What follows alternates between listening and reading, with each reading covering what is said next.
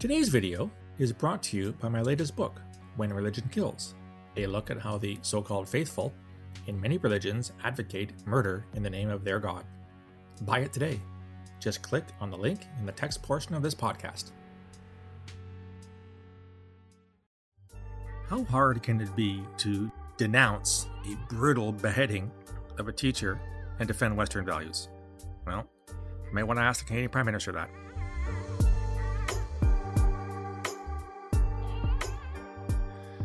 This is Phil Gurski, President and CEO of Borealis Threat and Risk Consulting in Russell, Ontario, Canada, and you're listening to Quick Hits, a short podcast about all things terrorism related. Last month here in Canada, we celebrated, or hang on, celebrate is not the, not the right word. We remembered, we commemorated the 50th anniversary of the October Crisis.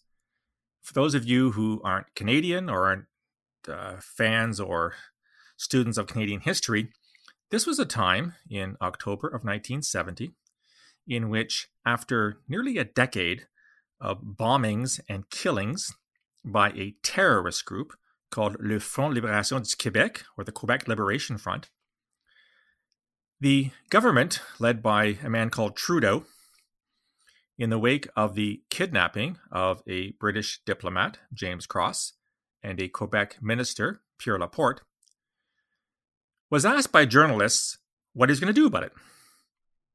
And Trudeau replied, Just watch me. In the aftermath of that, he declared martial law, pronounced the War Measures Act, and essentially sent troops into the streets of Montreal to round up proponents and sympathizers of the FLQ who ended up killing Pierre Laporte. That move by Trudeau led to the essential dissolution of the FLQ as a terrorist group and essentially the end of the violent campaign to achieve an independent francophone province, independent country in North America called Quebec. Just in case you were wondering uh, what I mean by Trudeau, it was not the current instantiation of that family as Prime Minister of Canada, i.e., Justin Trudeau.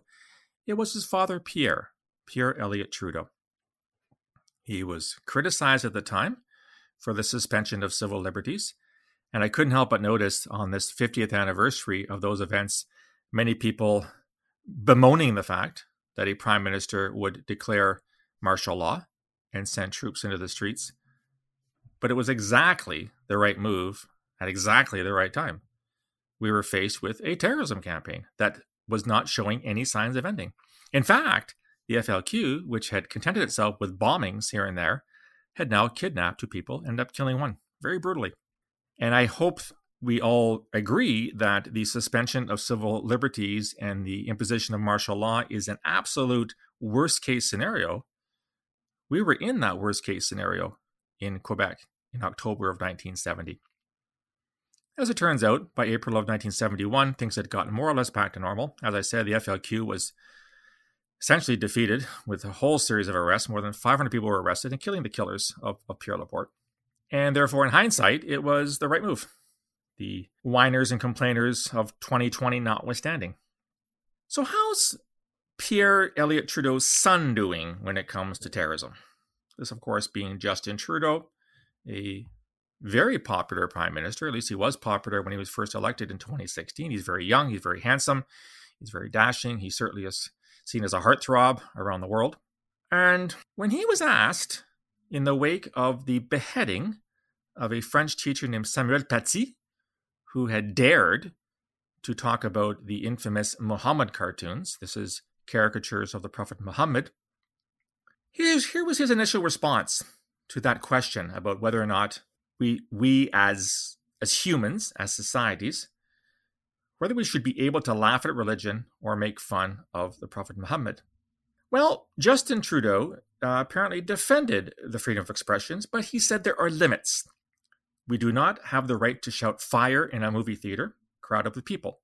In a pluralistic, diverse society, people have to be aware of the impact of their words and actions, particularly on groups that experience discrimination. Wow. So, let me get this straight. A man was brutally beheaded over a cartoon, and the Canadian Prime Minister was unable to categorically state that that's wrong.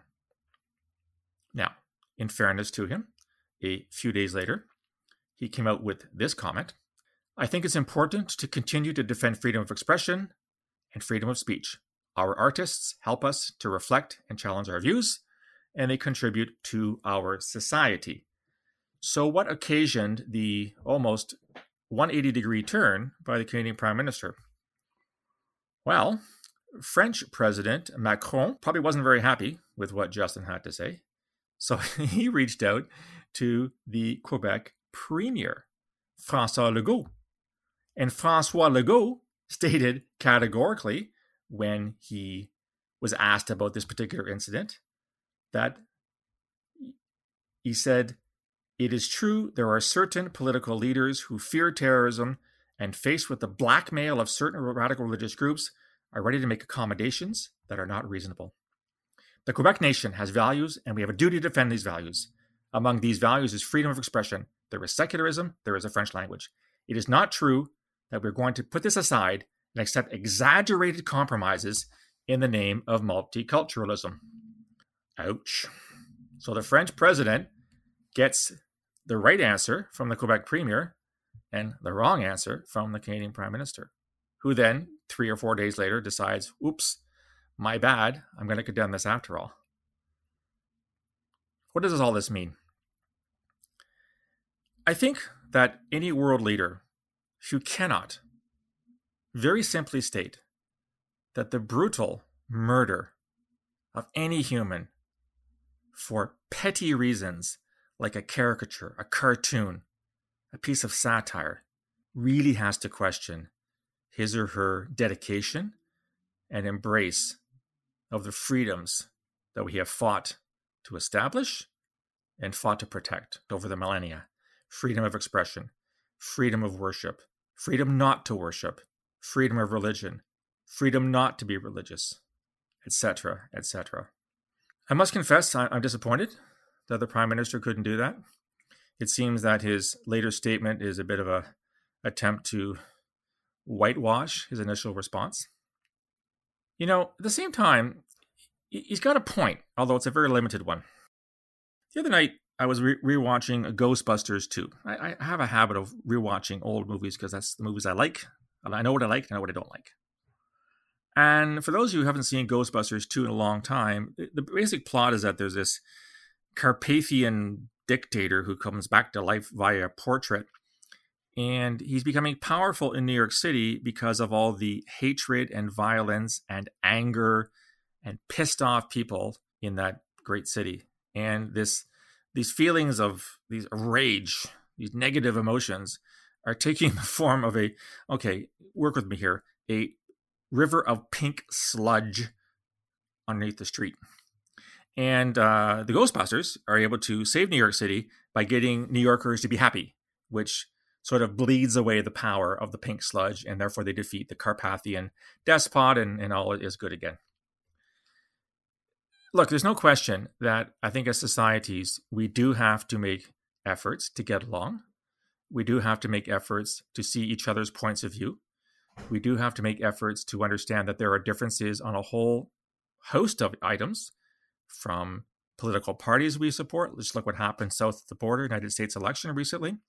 What religions we we worship, we believe in, what sports teams we follow. There are all kinds of things on which we're going to differ in terms of what's the best way. We can have those those civil disagreements. But we certainly should make an effort at least to not allow those disagreements to descend into unnecessary hate and violence.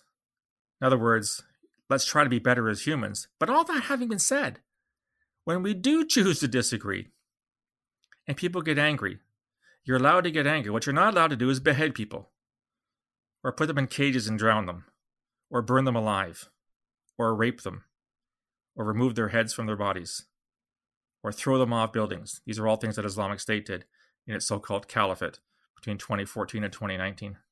So, yes, we should try as humans to get along, but when things of that nature happen, when heinous crimes of that nature happen, there has to be an instantaneous, immediate denouncement of those acts as being completely unacceptable.